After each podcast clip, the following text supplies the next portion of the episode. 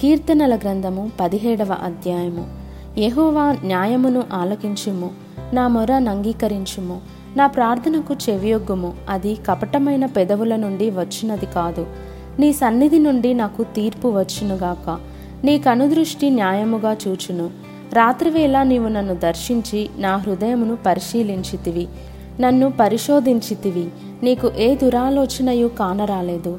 నోటి మాట చేత నేను అతిక్రమింపను. మనుషుల కార్యముల విషయమైతే బలాత్కారుల మార్గముల తప్పించుకొనుటకై నీ నోటి మాటను బట్టి నన్ను నేను కాపాడుకొని ఉన్నాను. నీ మార్గములయందు నా నడకలను స్థిరపరచుకొని ఉన్నాను. నాకు కాలు జారలేదు. నేను నీకు మొరపెట్టుకొని ఉన్నాను. దేవా నీవు నాకు ఉత్తరం ఇచ్చేదవు. నాకు చెవి ఒగ్గి నా మాట ఆలకించుము. నీ శరణుజొచ్చిన వారిని వారి మీదికి లేచి వారి చేతిలో నుండి నీ కుడి చేత రక్షించువాడా? నీ కృపాతిశయములను చూపుము. ఒకడు తన కనుపాపను కాపాడుకొనున్నట్లు నన్ను కాపాడుము. నన్ను లయపరచుకోరు దుష్టులను పోగొట్టి కాపాడుము. నన్ను చుట్టుకొను నా ప్రాణశత్రువుల చేత చిక్కకుండాను. నీ రెక్కల నీడ క్రింద నన్ను దాచుము. వారు తమ హృదయమును కఠినపరుచుకొని ఉన్నారు వారి నోరు గర్వముగా మాటలాడును.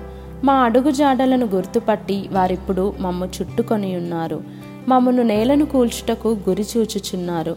వారు చీల్చుటకు ఆతురపడు సింహము వలెను చాటైన స్థలములలో పొంచు కొదమ సింహము వలెను ఉన్నారు. యెహోవా లెమ్ము వానిని ఎదుర్కొని వానిని పడగొట్టుము. దుష్టిని చేతిలో నుండి నీ ఖడ్గము చేత నన్ను రక్షింపుము. లోకుల చేతిలో నుండి ఈ జీవిత కాలంలోనే తమ పాలు పొందిన ఈ లోకుల చేతిలో నుండి నీ హస్తబలము చేత నన్ను రక్షింపుము. నీవు నీ దానములతో వారి కడుపు నింపుచున్నావు. వారు కుమారులు కలిగి తృప్తి నొందుదురు. తమ ఆస్తిని తమ పిల్లలకు విడిచిపెట్టుదురు.